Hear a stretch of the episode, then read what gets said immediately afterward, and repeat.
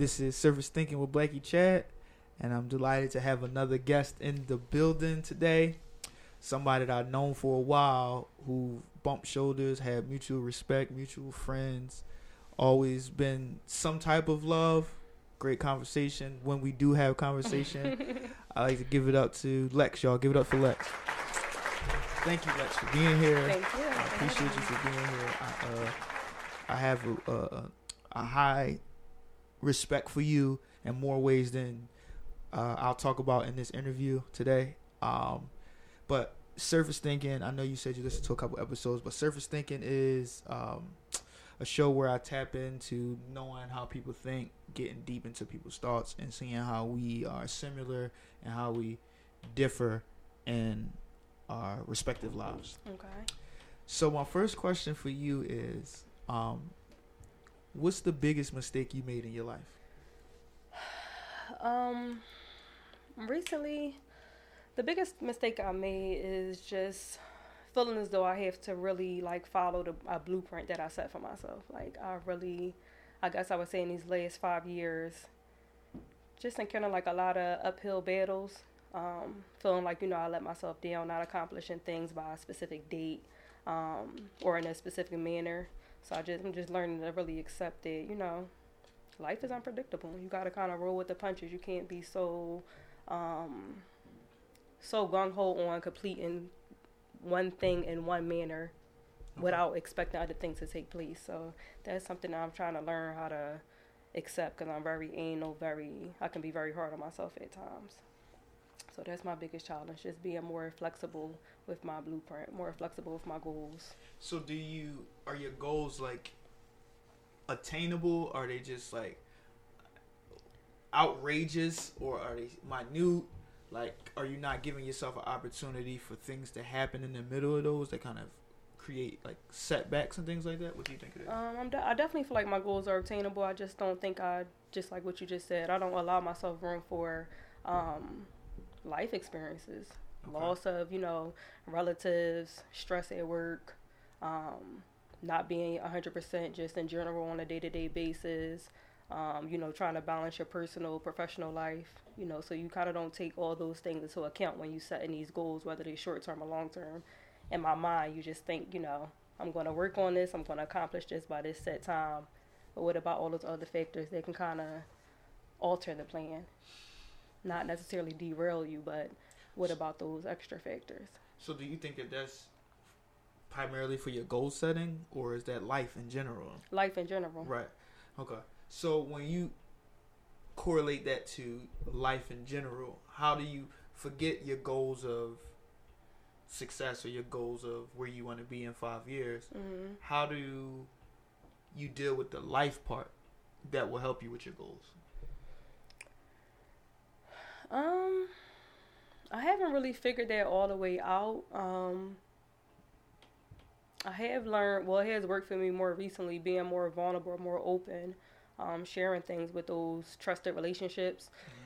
'Cause sometimes, like I said, when you be thinking about stuff, you when you're your own sounding board, it really doesn't yield the most um, beneficial outcome at times. Sometimes you need to, you know, bounce ideas off of other people. So just being more vulnerable. I mean, you give me the sense or you give me the vibe. And for people listening, we went to IUP together, we went to school together. So um, that's where I met you, and then I've known you because we have a lot of mutual friends. And I would say that we're friends, but we're. Um, uh, you have this real, real private, mystique vibe about yourself.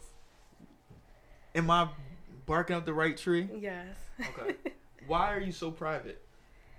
I don't know. I just kind of feel like that's just who I am. Seriously, I'm an only child. Um, so just you know, growing up and always having to fend for yourself, you learn how to keep certain things close to your vest. Um, that's just kind of who I am. So do you think? I mean, you you snapped into the I've been the only child.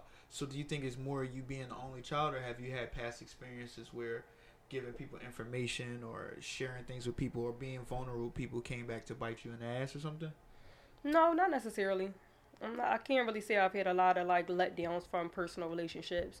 Um, I'm just like a pretty observant person, so I'll observe how other people engage and then determine like you know if that's a relationship that I want to establish or how to go about interacting with that particular person. Mm-hmm. So a lot of times, based off what I perceive, will either positively or negatively sway me in one direction or the other, which isn't always a good thing.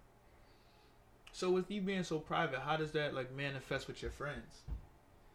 Um, well, a lot of my friendships are ten plus years. Um, so we've been been through all the growing pains, um, good things and bad. So I kind of feel a lot more comfortable just to be, you know, who I am, to shed all that armor, just be vulnerable with those friendships. So, be, due to the fact that you have friends that you've been friends with for over ten years, mm-hmm. you kind of are unprivate with them, or to an extent, or they're you're private, but they just accept you for who you are. They probably would say I'm just private and they accept okay. me for who I am. Okay. Because hmm. I can imagine like, like you know, if I give somebody something, sometimes you want things in return, mm-hmm. and then it's like if I'm, you know, sometimes when you do something for somebody, that's just your character. You kind of want them to do the same thing. You want it to reciprocate back into the, their favor. Mm-hmm. So like, mm-hmm. if I'm sharing stories, if I say, "Yo, when I was 16, I stole two bags of chips from the store," and then I'm looking at you, and you just like, mm, "Okay." Oh it's no, like, yo, stuff like that. what did you steal? So it's like it kind of puts a block on people where they like, "Yo, can I trust her?" Or it kind of gives people a shield, like especially when you're so observant. Because I I've been in a lot of rooms with you where you might just be a little bit quiet mm-hmm. and just be like, all right, that's just a looking ass girl right there. She just gonna look at you and just be super observant. But then you got since you're not giving much for mm-hmm. me to like take off of, it's just like. God, watch her. She kind of sneaky, or she shisty, or she knows something, or she know me from somewhere and ain't saying nothing. So, but how has being private worked for you in your life? Um, I feel like it keeps me on point. It keeps me true to who I am. Uh, things that I like, things that I don't like. Um, instead of being, you know, swayed by the, you know, the latest trend or what my friends and things are doing, I'm kind of very confident in who I am. So being private just helps me stay true to who I am. And being private, how has it on the bad and how has it hurt you? Um, sometimes I feel like when you don't share enough, um, it leaves a lot. It leaves a lot of room for assumptions. Right, we just because you're right. not really giving people you're not giving people any content, so they're just going off of what they see and you know making making an assumption. Mm-hmm. And because that door is closed, I mean to me I feel like the door is open somewhat, but others may perceive that door as being closed, so they're not going to ask um, open-ended questions or anything to kind of get to know me more, so that can hinder me. So you basically like I'm not antisocial, but you gotta right you gotta ask the right questions to get the right answers out of me. I'll share to to, to a certain extent. I'll tell you stuff that's not a secret. Okay. I'm not definitely not going to share my secrets, but general stuff. So what, what's the secret though? I don't know. It's just stuff that you you know you take to the grave with you. Stuff you know everything isn't for everybody. All my friends don't know everything about me. It's some things that I've shared with one friend that another friend who may have known me the same amount of time might not even know. So how so does that how does that start conflict though? So now you're you're you're con- not conniving, but you're conniving. Okay, I'm gonna tell friend A this, and then I know I didn't tell nobody else this. So if this gets out, I know that no. friend A said it. I'm not thinking like that. I just feel like different relationships are different. Right. They okay. different. They're established differently. You have different reports with different people. Um, so I feel like you kind of you nurture what you what you build, and every friendship isn't the same. You might have a friend that you connect with just based on your upbringing. You might got another friend that you built a rapport with in college, which is a total um, different experience from your upbringing. You know I'm trying to say? So you could mm-hmm. just relate to people differently. So with that, you tend to share information differently. That makes sense. So not necessarily that I'm trying to be um, sneaky mm-hmm. or. I mean, naturally, I am a guarded person, but it's not my intent to be like, oh, I'm not going to tell this person that. Like, I don't feel like I have trust issues per se. You know what I mean? Like, I'm not going to tell this person because I feel like the information is going to get out. It's more so, why do they need to know my business? okay. Okay. All right. Cool. So you not an open book, but you're not a closed one either. Yes. But it's just like certain information is like, why do you need to know that? So now your guarded mind causes you to put that like that safe. You know the when you go into like a bank, you got that safety deposit box, but you got that big wall where they got to put the code in. Mhm. So it's like talking to you is like, all right, I'm the bank, but then you start asking these questions. It's like this safe that's locked, and it's like I'm guarded. This information. Why do you need to know all of this extra information? Exactly. So, all right, yeah, all right. Yeah, I know Blueface, it's complicated. I know. Um. So how does that how does that manifest in relationships? Because you got to be a certain type of guy to be able to deal with that type of personality. Because I can imagine talking to somebody like you on the phone. I'm forced to think for you, so a lot of people probably overthink things, and and the toughest part about things that are untrue is when you're hearing somebody tell you some things that they think is facts already. Okay. So how does that work in relationships? Like Um, it's been extremely challenging. Um, I would say I have a very dominant personality. Um, okay. so So that means when this is at the point where you get comfortable around somebody. no, just in general. Okay. Just in general, even though you know I am observant, I, I can be um, a wallflower for lack of a better word. My personality is present. Okay. Um, so I feel like sometimes when I'm engaging with the opposite sex, that opposite sex, they can kind of be like intimidating to them. Right. So you're basically saying only the strong survive. Yeah, Okay. it, it, it's been an uphill battle. So what are you scared of? mm. Relationship wise, I mean, you take Or it where you want to take it. Whatever. It's surface thinking. I'm just trying to figure out how you feel. um, I would say my biggest fear is not making something out of myself. However you define it, um, it doesn't have to be the generic success where you go to school and you get your master's. It doesn't have to be on a business, but I know like 20 years from now, I just want to look back and see that I made some effort to make something out of my life. I just, it just wasn't mundane and typical.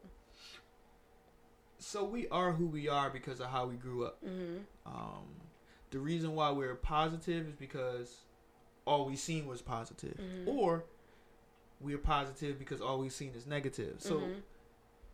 it's like a it's weird. Like I don't even know how to call it like a double entendre, but it's just one of those things that sticks. It makes sense on each either side. Mhm. So for you to say you just want to make something out of yourself, that doesn't seem like something you just was like, all right, I just want to make something out of myself. That seems like something that was probably like deep rooted where you had a lot of people in your family that were successful. You had a lot of Mhm. people in your family that weren't successful. You had a lot of things in your life that caused you to um, think that it wasn't possible or it wasn't attainable. Mhm. So what is it that makes you?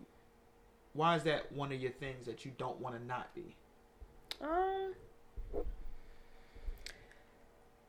I would say the bulk of my family is uh female. So it's a lot of females. I don't even have any uncles. Um, and all my cousins or you know, all of my male figures in my life would be my cousins. So I don't even have any uncles. I never really had a positive. I never really had a strong male role model in my life, period. So I wouldn't even say positive. It just wasn't a, a huge male presence. Um, and then the females in my family, they're definitely goal driven, um, ambitious, you know, going to definitely make a way out of something. You know, my grandmom is, um, owns a bunch of property. She only has, I think, like a third grade education. And, you know, at 81, she's still pushing, managing properties. You know, my mom was in the army, you know, raised me single handedly. My aunt, you know, was successful. So I feel like they kind of set the tone to not accept the status quo Mm-hmm. um, you know, work with what you have to try to get more, um, but also work with what you have to create something and not use it as um, this is it, this is all. So is this a is this a is this a, like a how, how can I say this? Is this a soft boulder or a hard boulder? And what I mean by a hard boulder is like you know you put this this stress on your shoulders or you put this pressure on your shoulders. Is it a hard boulder where you know you have people drilling you that you have to do this, or is it a soft boulder where you see everybody doing good things where it kind of self you self reflect and make yourself say I gotta do good because where I'm Is it- you. you know what I'm saying is it Yeah. yourself that's causing this you know It would be myself. I, you know, my uh, family members, my immediate family members are definitely supportive.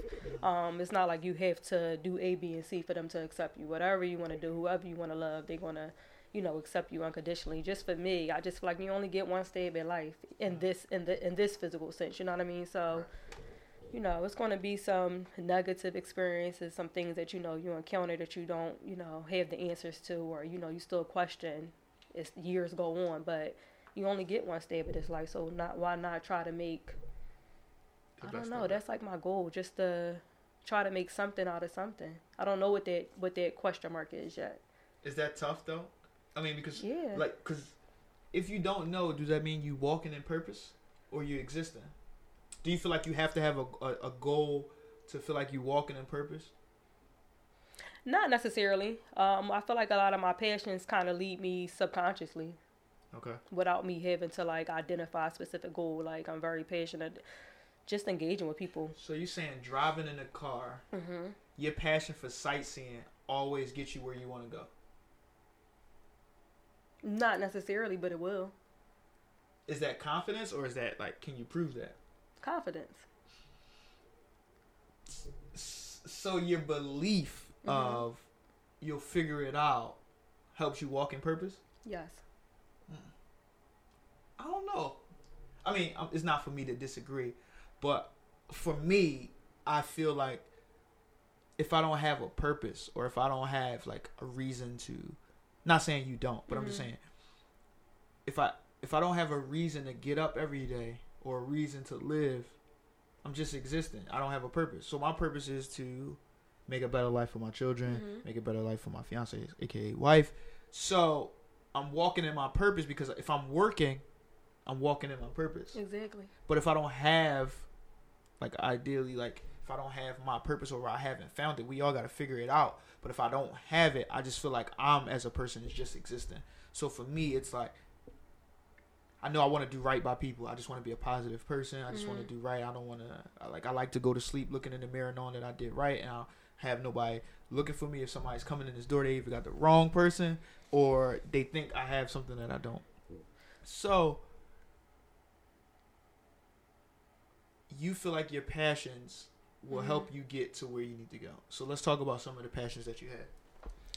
So my passions is always just helping people. I know that sounds cliche, but in every aspect of my life, every job I've had, every um, relationship that exists, is always around support. Um, and those are the little light bulbs that I get throughout, you know, my path and my journey, just in general, trying to establish the bigger question mark. That kind of lets me know like this is the way I should be going, if that makes sense. Sometimes when you um, when you're tempted to explore other things, God will redirect you right sure. back to that initial light bulb. Like, no, that's not the way I want you to go. So, um, like I said, my central focus is always being a support, even if it's behind the scenes or just lending a helping hand. That's just the type of person I am. Like, if my friends are talking to me about something, my my my, my wheels in my mind are automatically starting to turn. Like, well, how can I be of support?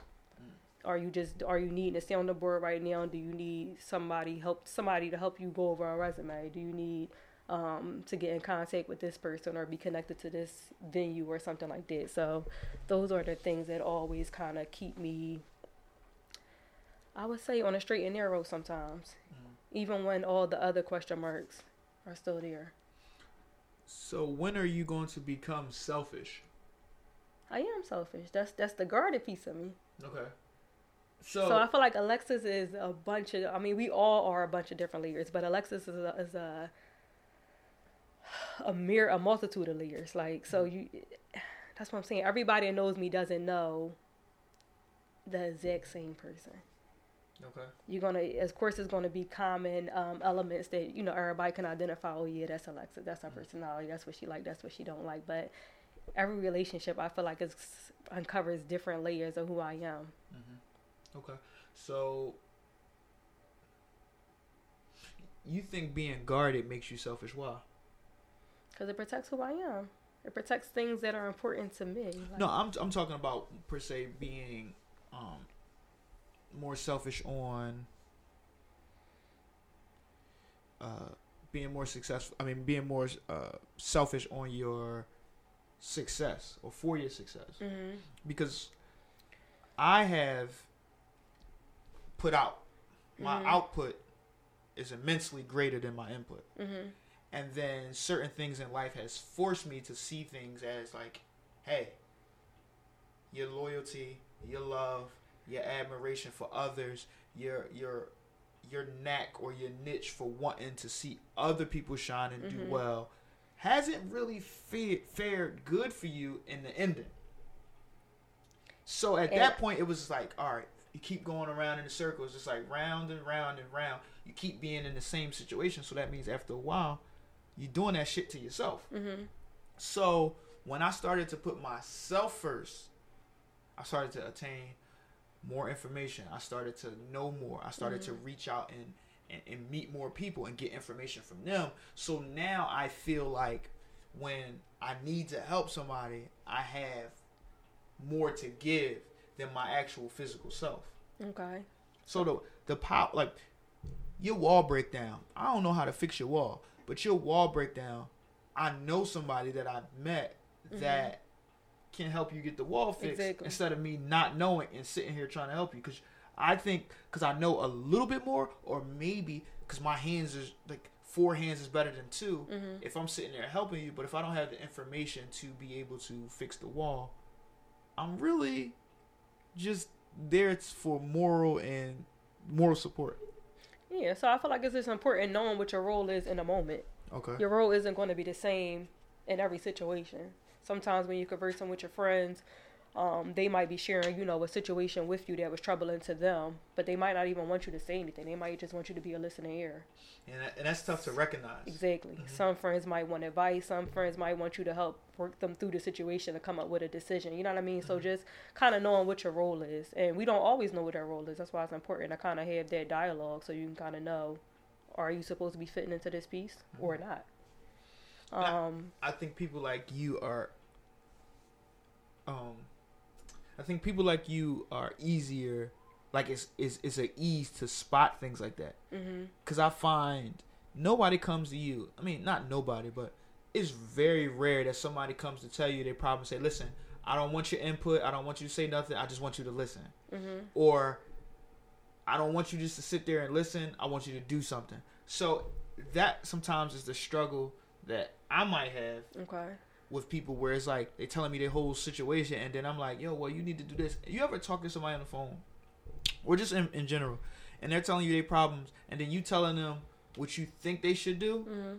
but it just doesn't seem like they're even listening to what you're saying Mhm. because they kind of just want to get it out Exactly. and you feel like you are a great person to facilitate the energy. Yeah. like what I mean by facilitate the energy, like you can recognize it off rip. I mean, not all the time. It comes with trial and error. Like, um, that actually came up in the, the last few recent months with a particular friend of mine, and we were kind of, kind of made a pact moving forward to let each other know, like, you want you want advice or you just want to ear. Mm-hmm. Because sometimes you just want to get stuff off your chest. And I'm a firm believer. There are situations where you really don't know what you want to do, mm-hmm. but the bulk of the time, you already you already have that gut feeling where you already know mm-hmm. Like you, know, you might be experiencing something with your boyfriend or you know your significant other. You already kind of know what you want to do in that situation. You're not really calling your girlfriends to get their approval or denial of your situation. You just want to get it off your chest in a sense.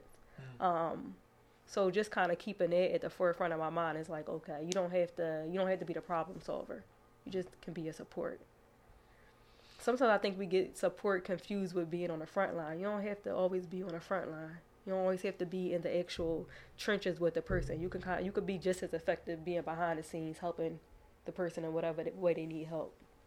If that makes sense. That makes a lot of sense. So like your role isn't always going to be the same with every relationship, with every um situation. Yeah. Sometimes you're the big brother, sometimes you're the little Exactly. brother. Sometimes I, you I know, get you. like your strong suit, for instance, might like I said, you might be your strong suit, for instance, might be creating resumes. That's your thing, or maybe it isn't, but you know somebody, Mhm. So you would just be connecting that person to the other person. You don't have, you don't really have a real role in that situation.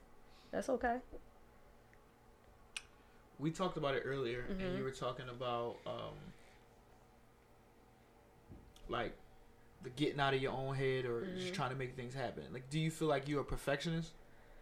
Definitely anal. Okay. Um, to a to a to a deficit sometimes. Okay. Um, cause I just feel like the, the the little details don't always matter, but they do matter. I'm a person that's going to pay attention to like the small details. Mm-hmm. You know, did you just get me a card and you just signed your name in it? Did you get me a card and you wrote like a little message? You know what I mean? Like just the little things. And I always want to kind of stay true to things that, you know, give me light bulbs, not just to put stuff out there. So it's it's like a good my, my personality in a, in a nutshell is a good and a bad thing. I mean, like when I thought about when I thought about like a perfectionist, or uh, you know, I was thinking about, you know, like if you were trying to do something positive, or Mhm. like you know your clothing line or different things like that. I was thinking about like that. You basically was like, look, man, this card, thank you, but you, you I'm just put your name. as a general. Well, no, why no, was that? no. why It's was a- that the? Why was that the first thing that came to your head? Probably because I was just talking about that recently. Okay. um, yeah, definitely was just talking about that recently. No, but I am. I, I don't know if I would classify myself as a perfectionist. I will say that I am anal, um, in the details. Okay. So with that, are you are you ungrateful? No, Do you I'm have like a, a I'm very grateful. you just had this standard? Yes. I didn't say whether it was high or low, but you have this standard or this expectation. Yes. How has expectations, like your expectations, how has that really helped you in life from other people? Expectations from other people.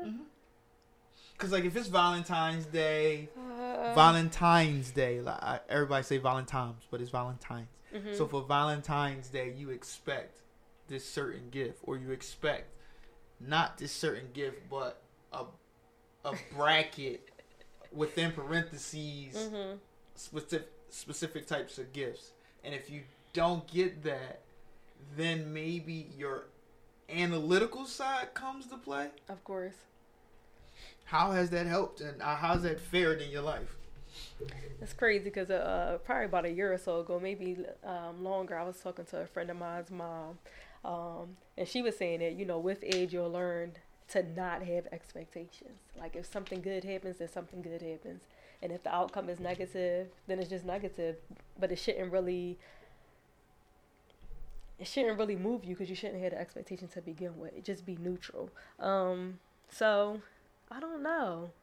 Uh, I would just say that it it, it, it makes things challenging. Mm. I, I I can say that because sometimes how you view things isn't always how the other person view things. Somebody might you know go get a card and just write their name and you know get a bouquet of roses and a gift, and to them you know that was the world. In my head, I'm gonna be proposed to at this you know Mm. extravagant venue and make sure you invite the you know the the right amount of select people. You know what I mean? Mhm. So that's why I said like this new chapter that I just entered, just turned thirty, just trying to be more flexible with life. So as as I get older, you st- as you get older, you start to start to realize things, and it's like, oh, uh, and I'm really starting to get into how the mind works Mm-hmm. and how people think and how people think differently than how I think. Mhm. So, like, love languages. Are you familiar with love languages? Somewhat, yes. All right, cool. So, if it's two guys, let's just say it's two guys. We're going to different two two different guys. On Valentine's Day, one guy gets you like a card, regular regular little card. It probably don't even fit you per se, but the, got you a card and he got you like some like a little teddy bear. Mm-hmm. But then you got another guy who gets you a mariachi band, forty bouquets of red roses. you got balloons all over your house, roses on the floor, candlelight dinner, and all of those different things. mm-hmm. Who loves you more?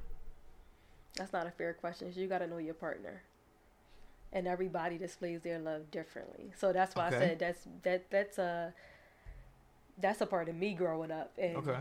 growing more to not have such uh, stringent expectations. Just because it doesn't pan out the way you see fit doesn't mean it doesn't exist in a sense. Like we're talking about love or we're talking about feelings right now. You know what I mean? Like Mhm. the person that got you the car or whatever could love you way more than the person that did all of that. You know what I mean? So that's why I say communication is key in any relationship because you got to kind of know your partner.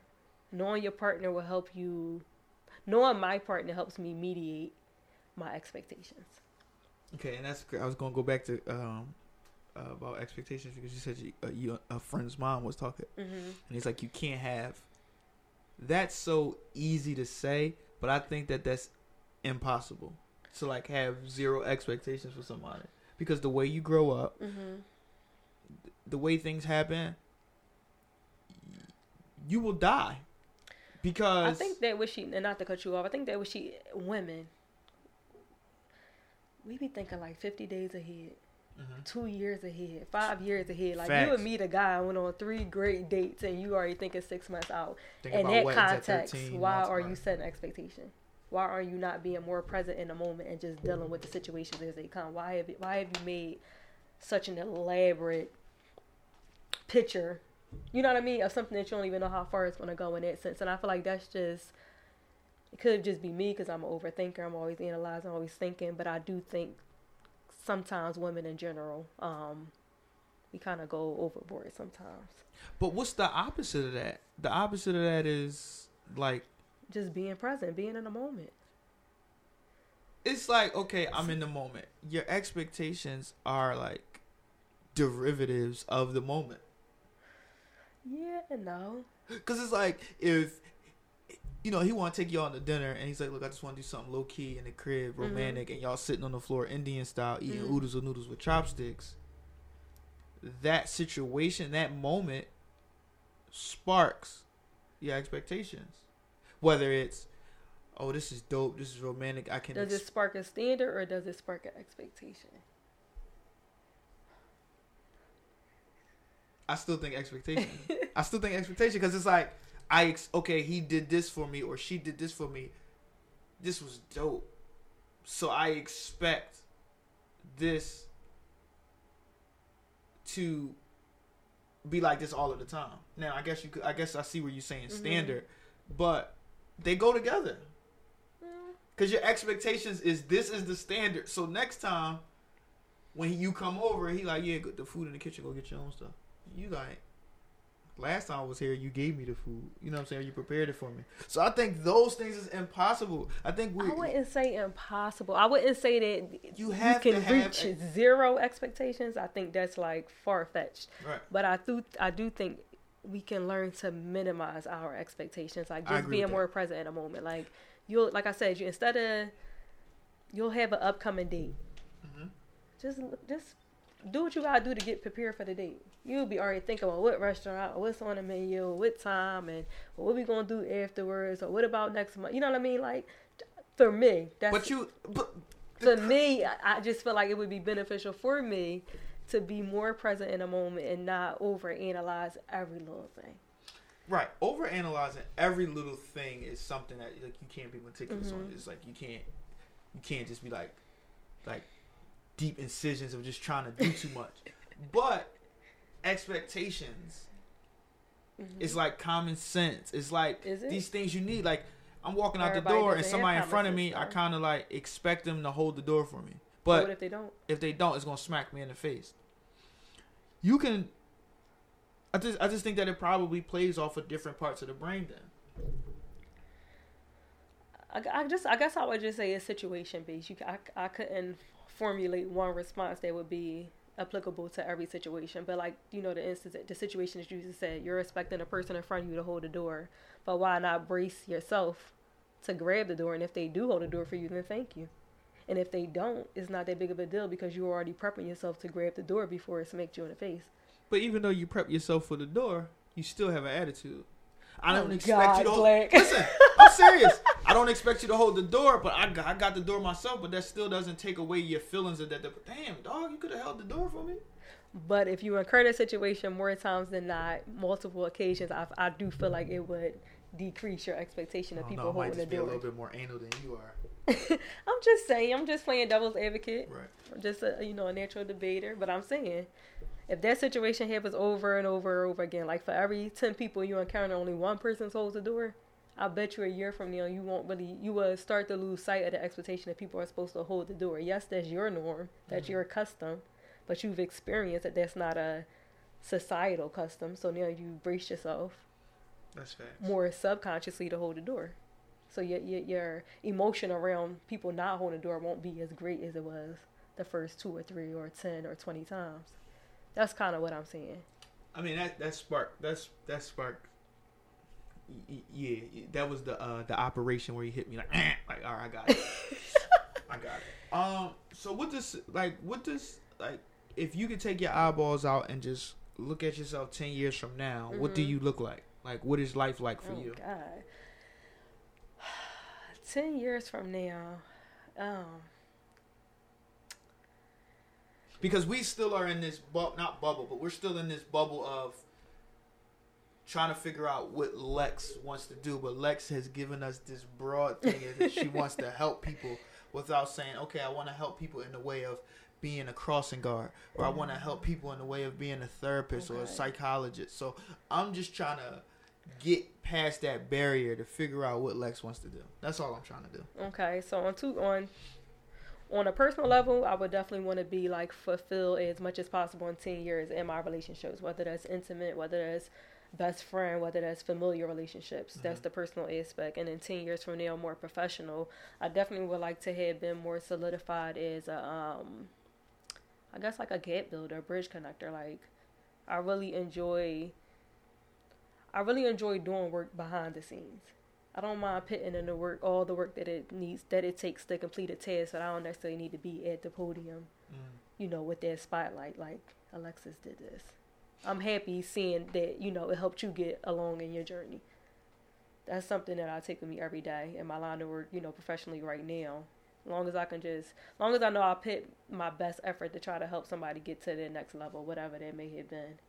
Mm, so I'm you're more cool like a, a support system. Yeah. or you you know it because it's for every person that's in the limelight it's somebody behind them that's actually doing the real Exactly. grunt work the real hard work the real Yeah, I'm Tough cool with labor. it because I am a wallflower. I don't, you know, I like attention sometimes, but that's not my, um, that's not my natural element.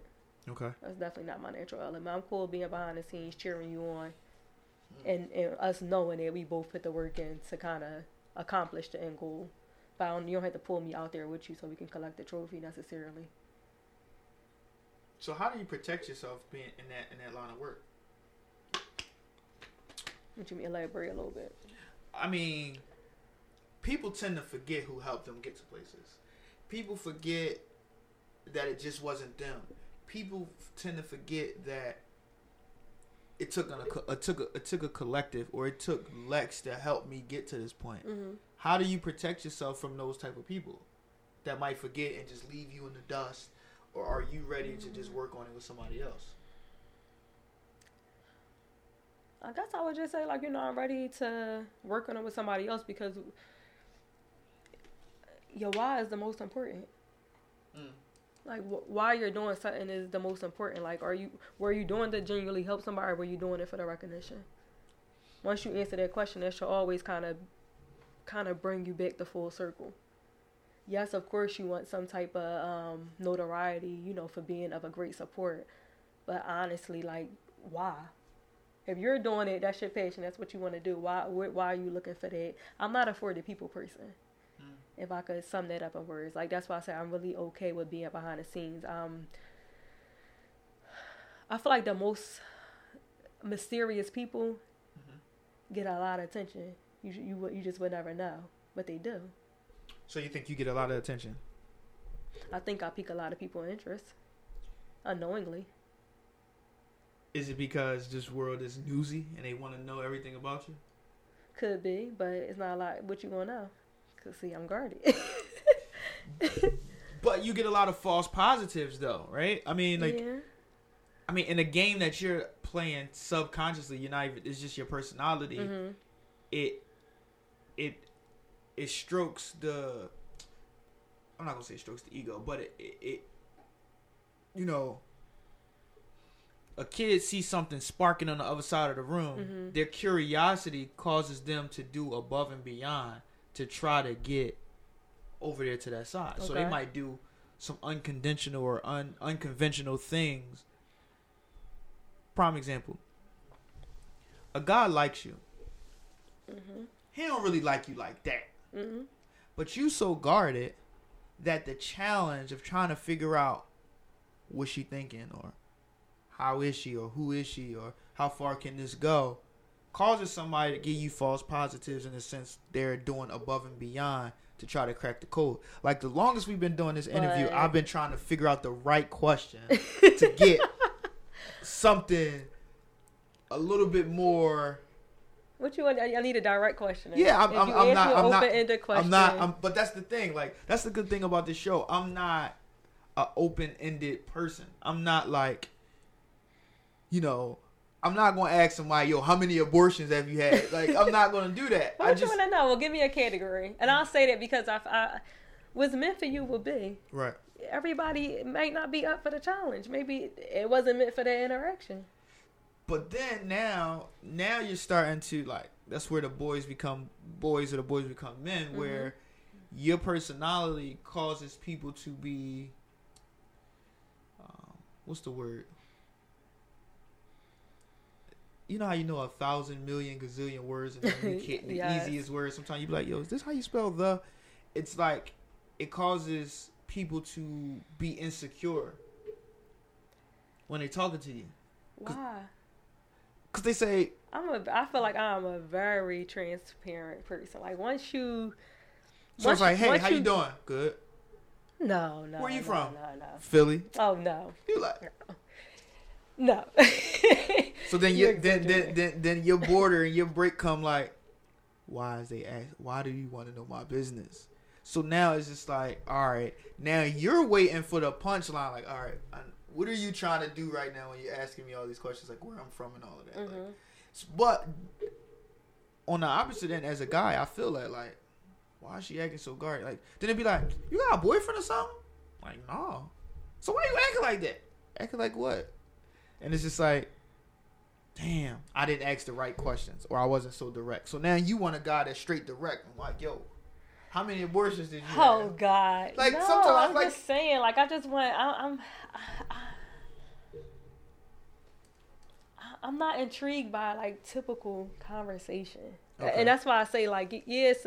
I'm sure. I'm almost positive that I present a challenge to a lot of people because it can be like uh, pulling teeth sometimes. Mhm. I'm totally aware of that. However, I'm I'm just not meant for everybody. That's true. I have evoked such deep conversations from you know people that kind of got they they bypassed all that. They didn't really get discouraged because they couldn't get all their you know they couldn't get their questionnaire answer in the first in the first fifteen minutes. That's the people. That's the person I want to connect with. so what's your kryptonite? You want a horoscope? You want a um? What you want? My kryptonite. Two things. I would say my kryptonite is somebody that just truly gets me. Definitely have experienced that, and um, meeting somebody that kind of match my thirst for knowledge, like just opening my eyes up to things I never even considered. Mm-hmm. Like I engaged with somebody, um, you know, in the past, and we actually read a book together. I never even did that before with a person Y'all read a book or wrote it? we read a book together. Okay. Like we both got separate copies. You know, we would read chapter by chapter and really talk about it. And it was a book, um, I can't even think of the name of it, but it was by Iyanla Vanzant, and you already know how she is. So Right.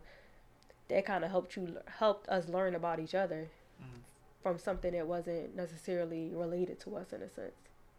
Like you got um you're reading something that's kind of neutral. You don't have no personal connection to this book. You didn't write the book. You don't know the person that wrote the book. But from that, you can share your perspectives based on something that y'all both read, the same exact words. That was something that was like, like wow, super dope. was yeah. And it wasn't super complex. It wasn't like you asked to be flew out to Dubai in ten minutes. It was more like like let's just show me some new stuff. right. So was it like was it more like a wow factor? Like dang, nobody asked me that, or like I'm intrigued by this because this is something that I want to do.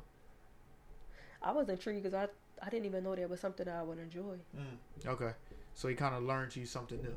Hmm Okay, all right. So with your personality, because I'm intrigued about your type of personality, because I don't Mhm. meet too many people that have this discreet, mischievous, uh, mysterious, uh, mischievous uh, personality. hmm um, how do you do with like personalities? Like, Mm, hmm, how can I formulate this question? 'Cause it's kind of deep. It's like a double entendre. So it's like, what type of personalities fare good or mesh good with you? And I'm not talking just relationships with, with Mhm. the opposite sex. I'm talking about with friends of girls and all these. It doesn't even have to be like relationship based. An intellect Right. person gotta be an intellect. Okay. Like we gotta, we have to share like the same enjoyment from just like typical debates. Like I'm a type of person like I know the sky's blue, hmm but I'm gonna argue you down because I just want to see how far you go to support your notion or you know or your belief that the sky is blue. I just, it just uncovers so much about a person. So you are like I love dialogue, like I love it. okay. At work all day, you know, I call um I call a lot of my uh, daily conversations therapy. hmm Uh, you know, I feel like it's so important to check in with one one another. Um, that's the basis for me starting my business, but I just love dialogue. So a, a person that's a that's an intellect that can think beyond surface thinking. They can think beyond, you know, just the ingredients that other people give them. Mhm. That's that's the person that I vibe with the most on any level. But that with can you be open to hear people's intellect or their dialogue but still be not guarded but still be See, in that situation, I don't feel like I have to be guarded anymore. It's not even a thing that I feel like I have to be guarded. I just am naturally a guarded person. Okay. So I just got to say that. But that engaging with a person is just just intellectual on so many different levels. Mm-hmm. It just miraculously moves removes all this armor, okay and I just I I, I feel comfortable being vulnerable, sharing different things. Talk I'll be talking to my people about stuff that I never share with other people. Like, why am I talking to you about? my father not being in my life? And you know what I mean? It's just like I don't it's just a it's a vibe that you get when you can really just connect with a person based off of words. So you're more so excited about connecting with people intellectually than anything else? Yeah absolutely. Okay. Absolutely. So how do you think your father not being in your life has made you the person that you are? Trying to figure that out. Um um did you miss him did you get a chance to meet him he So- left you one day? How did it happen? surprisingly it ha- it hasn't it wasn't a yearning until I would say my adulthood. Okay. Um my childhood there wasn't like a void that I even knew that existed because nobody in my immediate circle had fathers. So it wasn't even like a thing well why is my dad not coming? Like it just okay. sadly it was the norm. So it wasn't something I recognized as a void. Um as I get older you know you and you're establishing different relationships or you're looking for different um input of course you you know start to kind of analyze that void. Now you identify the void you acknowledge it and it is definitely present in my adulthood I'd say. So how has that shaped me? Hmm. Um is it even is do you even know? Because like you said you didn't really know. have that proper representation. Like every one person on the block had a dad. You'd be like dang that's what a dad's like. But if you haven't seen it do you even you know a kid that never seen an ipad never yearns for an ipad. Yeah i don't know if i could like honestly and fully answer that question. Okay. um only because like i said it wasn't until recent. I'm not saying like last year but within like my true adulthood i would say 25 plus that i like really felt the void acknowledged the void and now i'm just trying to what does that mean? Mm. you know why why why how does it make me feel? Why does it make me feel that way? What is it that i'm you know looking for in a sense? And do you question it like is time. this is this because i don't have a dad or is this because this is his life? Because like um i don't think it's just life No, I'm just saying with anything because it's like, all right, if I didn't have my mom in my life, I want to be around a girl a lot. You know what I'm saying? So it's like, I didn't have my mom. The reason why I want to be around the opposite sex so much, or I'm so clingy to these to these specific women, is because I didn't have my mom in my life, or is it? Is it because I didn't have my mom in my life, or am I just a clingy person? Do you ever have those uh, incongruences with yourself? Mm, where you can't really rationalize why you feel the way you feel, whether it's because he wasn't there. Absolutely. Or, okay. absolutely if i had to sum it up that would that, that would kind of be like a good polished answer absolutely So, do you have family on that side that you talk to or anything like that? no i don't know like no all my family is from my mom's side my maternal side so i have no interaction whatsoever um, from my father's side.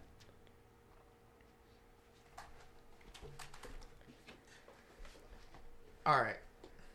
I never heard that before ever. That's Never heard what. like sometimes you like, all right, my dad wasn't around, but then you got his mom, who was still grandmom, and made sure that you got Christmas gifts or anything like that. It's just like, My entire family is my mom's side. I have no interaction whatsoever. do you know of them? hmm Okay, so you just chose not to. No, it's not. That's a long story. Him and my mother Okay. choose to. Uh, man, you trying to trying to go. remove my guardedness. I'm working. Um, it's definitely not my choice. And my mother choose have chosen to um, protect their relationship in spite of me. Oh, re- repeat that for me a little bit. Slow it down. My father, or the person that I believe to be my father, Mhm. um, interacts with my mom on a regular basis. They have they have always been um, good friends up until this day, but they don't. Nobody wants to do the the nitty gritty. Nobody wants to um, uncan these worms. I'll say that. So I know who he. I know who he he could possibly be, but we don't have a relationship at all. However, he does engage with my mother on a regular basis. They are friends. They've known each other since uh, do you uh, high school, I believe. do you question it? All the time. It angers me. Okay, All so don't deal with your daughter, but me and you can have a conversation. I know it sounds bizarre. I mean, I, I'm not here to judge or anything like that because all of our lives are just totally different. But I'm just trying to figure out I know, me too. why is I don't know why. know. I mean, and and I don't want to pry, but like the only reason like that I can like even make sense of anything because like Mhm. you got to think with both sides. Maybe it was your mom idea to have you. I don't know. Like- so I'm not. I'm not placing the blame on either side. I'm just telling you the construct of what exists today. So I'm not. I'm, I'm not bashing him. Right. Um, I don't know a lot about the situation or the circumstances that you know birthed this great person, this great woman. you say um, which you are a good person. But that is like that's the honest to God. That's the truth. I don't know. Um, and that is something that, like I said, has troubled me throughout my um adult life. Um, the the you know the, a lot of question marks, the big question marks. So I'm trying to really ask the right questions now because, like you said, me and you have the same amount of information when it comes to that whole situation. Mm-hmm. But like, that has to really, maybe you don't even know the effect that that may have on you because, like, I don't, but I know it does. of course, of- it has to. Terrell Owens, the football player that played in the NFL, dad, he didn't know his dad. His dad never talked to him. His dad lived ex- directly across the street from him. hmm He seen his dad playing football on the front lawn with his other kids, but never interacted with them. hmm Like you, you can't. Nobody can give you inform. Inf, nobody can give you information that makes that even rational. Nobody believes that that's even rational or makes sense. So for you to not be able to get a logical information or logical information or from anybody, and everybody feels the same way, it kind of leaves you as empty as it is me now. I'm empty because I don't understand it, right? hmm But do you guard yourself by not? I mean, because you grown, you thirty, like so Mhm. now you can get information if you wanted to. Do you just choose not to? No, I have I have initiated um trying to gather information, but it, it, it never it never leads to an outcome. So I, that's why I say I don't know what I don't know what's in the arena. I don't know why it, it, it never moves past the initial um the initial prodding. I don't know that. Um, all I do know is that you know as I become more and more of a woman, as I be trying to learn more and more about myself, I know it's a void there. I can't really pick all the colors out of the crayon box to put in that void, but I know it exists. Um, and it, you know, could possibly be related to the absence of my father.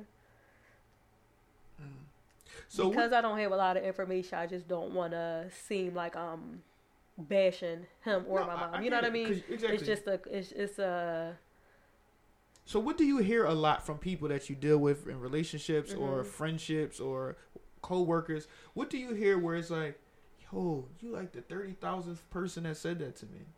Said what to you? Anything. Like what do you hear a lot? Like, you know, like I say like too much. so, f- for example, for me, my, if I might say so myself, so many people say, "Yo, you so smart." I hear that all of the time. So I'm just like, "Dang, you like the thousandth person that said that." So, um, what I'm getting at is, what do you hear a lot that may cause you to say, "I can attribute that to what I'm going through with my dad and my mom"? So do do like your best friends be like, "Oh my God, you so stubborn," and then somebody at work be like, "Yo, you just got this stubborn attitude." hmm Do you like what is it that you think that you hear a lot? I can't necessarily pinpoint something that I hear that I will automatically attribute to that situation because Right. I don't. That doesn't necessarily exist. Okay. Um, I am who my mom raised. I am who my you know my aunt raised. Um, my mom, my aunt, were, you know, they were my parents. They were the mom and dad for me. So I didn't enter adulthood with these uh, hardships. okay. My childhood upbringing was, you know, um, my childhood upbringing was good. I had access to you know opportunities. You know, I was loved. I was um, definitely supported. You know, I didn't have like a I get. I guess it just, it's like a little bit weird. 'cause It's like you assume because your dad wasn't in your life that you had like you know um, unfavorable upbringing. So it's like you grow up with these um, Chips on your regrets or Okay. you know resentment. Mine was the total opposite. I had a wonderful upbringing. It's Right. just that now that I'm developing into a new person, I'm not who I was when I was six. You know, I'm 30 now, so Right.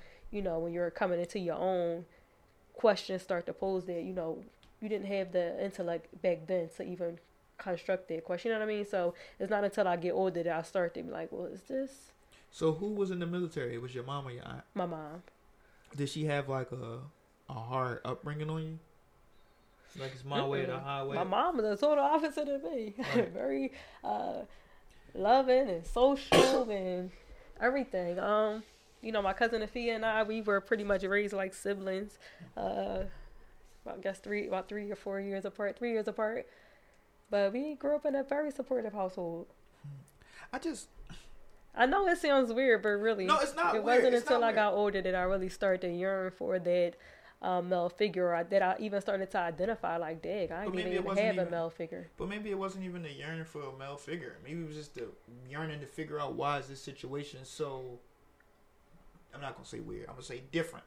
So maybe it's like, cause I know. I think it's both. For me, I think it's both because it's sometimes when you don't have your father in your life, you have other male Mhm. role models. Right. There were no males in my in my immediate family. So my cousins, my first cousins, Mhm. ten years plus on me.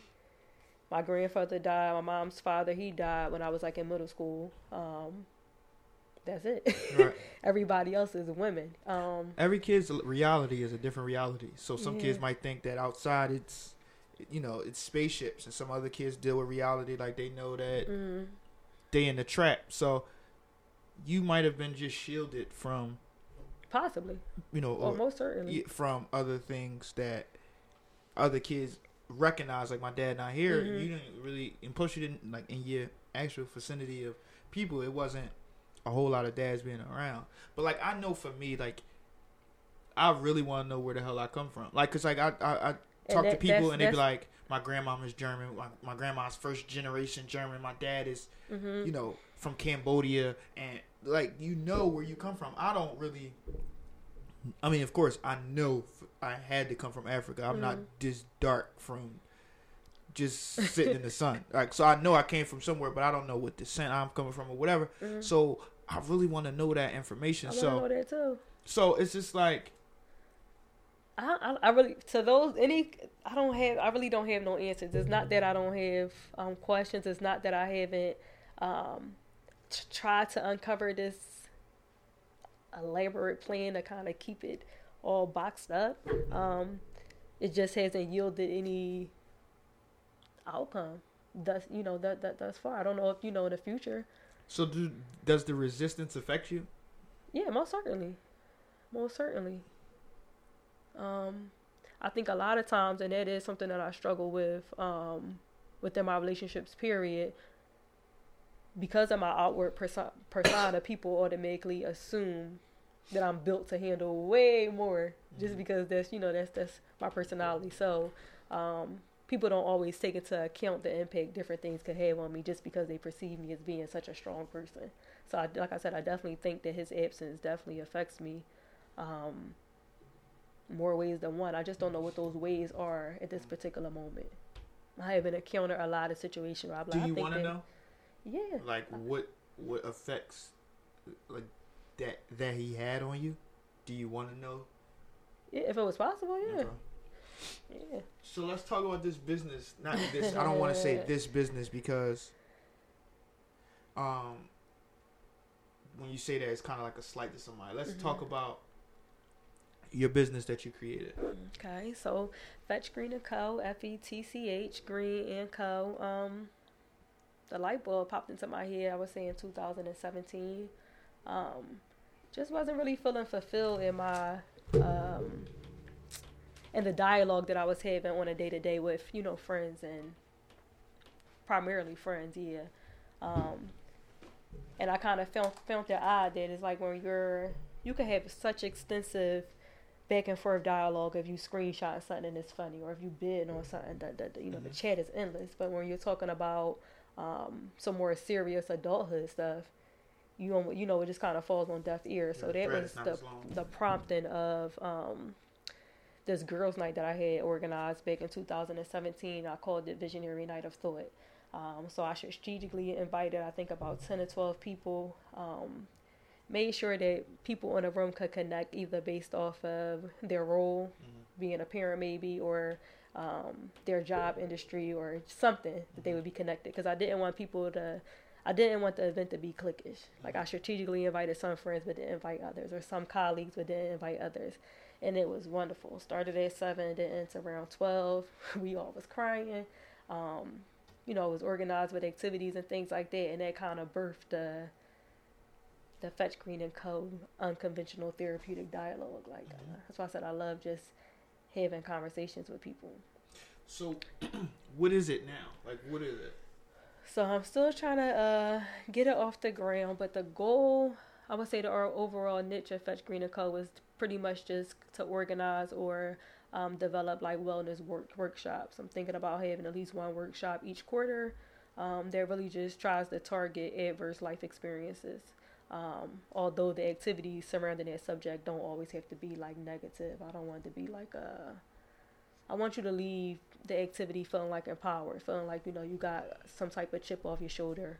Um, you have some type of knowledge to you know to, to move on the next days, not like how you did in the past. So when I say like adverse life experiences, not having your father, how does that make you feel? A lot of times like we experience things, and although we know other people have dealt with it, for some strange reason we seem to believe we're the only people dealing with it within our circle. Yeah, I agree with that. You know what I mean? So just it's my goal to just have more um, thought provoking conversations now. Like we, we we don't check in. We'll be in a group chat, but we're not checking in with one another. Like you'll you'll send a general good morning, but like, do you really know how that person's feeling that morning? Are you really like tuned into their life? Um, and I felt that, that that wasn't that wasn't always present across the board in all of my relationships. Um, and I, I, I guess I'm the I didn't I don't understand why that type of conversation is off putting, but it is. So my goal is to try to construct, like I said, these wellness workshops um, that are attractive to both sexes, you know, gender. Um, I'm not sorry, men and women, because I don't want it. To, it's not going to be like a women's group. Mhm. Um, but like I said, whatever the subject is, for instance, we could be talking about relationships and how you know over the course of time we kind of have moved away from marriage, um, versus back in the day, you know, it, it wasn't uncommon to be raised in a two parent Household. marriage united household. Let, like let's talk about that. What are some of the challenges that men are experiencing? You know, when they're dating, we always hear about you know what females think of as the generic guy or the general guy or the general um, challenges of dating. Let's let's hear from the men. So although the topic is to address, like I said, adverse life experiences, I want the dialogue to be more positive. I want the activities um, to be more uplifting. So it sounds like you're gonna need a referee in them joints. to be able to? Uh, Um, I'm, I, I I feel like you know I definitely want to hone in on my skills, but I feel like I'm a good facilitator. So my goal is to keep it intimate. mm, Um, I would say no more than 20 people, mhm. but like you know 10 to 15 people would be ideal because in intimate settings you're more um, you're more likely to kind of uncover something that you- would that you wouldn't in a large setting. People feel more connected to the people that's in the room. That that their armor comes off. They want to share. You know, they feel more inclined to share some stuff they want to get off their chest. And that's exactly what happened at the um, Visionary Night of Thought. I learned stuff about my friends that I didn't even know I didn't know. Mhm. So that's my general focus. But with that, you know, just providing like research linkage, that's what I do professionally. So I feel like a lot of times the system want people to come to them or, you know, look a certain part in order to qualify for help. Mhm. No, let's just meet people where they at. I feel like our our community has I don't know. It seems like the community has like the idea of the community has like disappeared. You'll have somebody living on one street with a BMW on that same block as somebody that's not eating every day.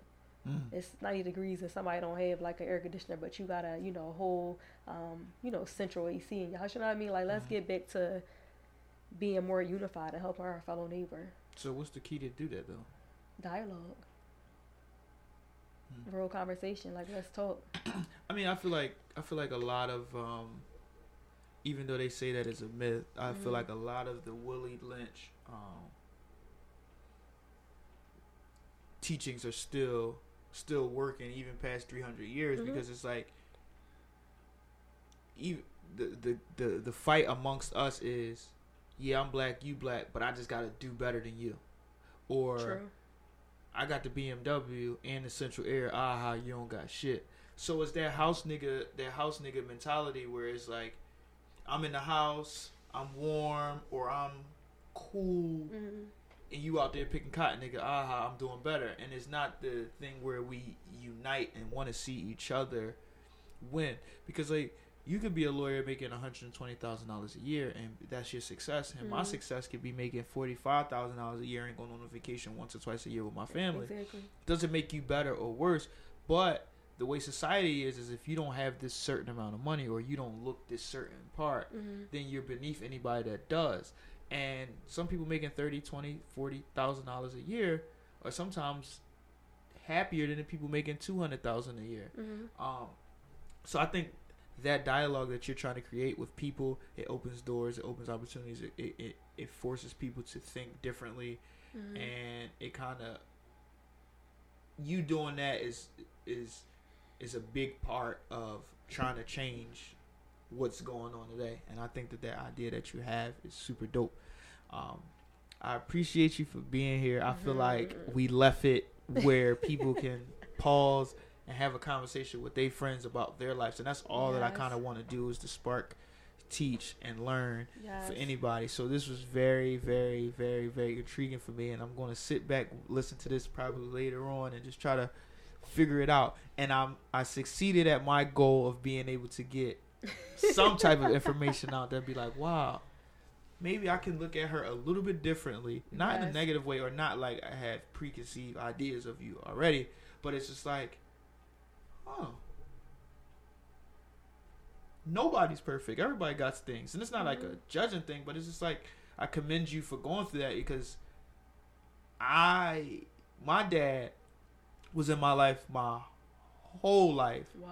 and I told him he wasn't there for me one time, and he, we sat in the car for about forty five minutes, both yelling at each other, crying, and all of that, and he kind of put me in my place, like, nigga, do you know what an absent dad is? Do you Mhm. know?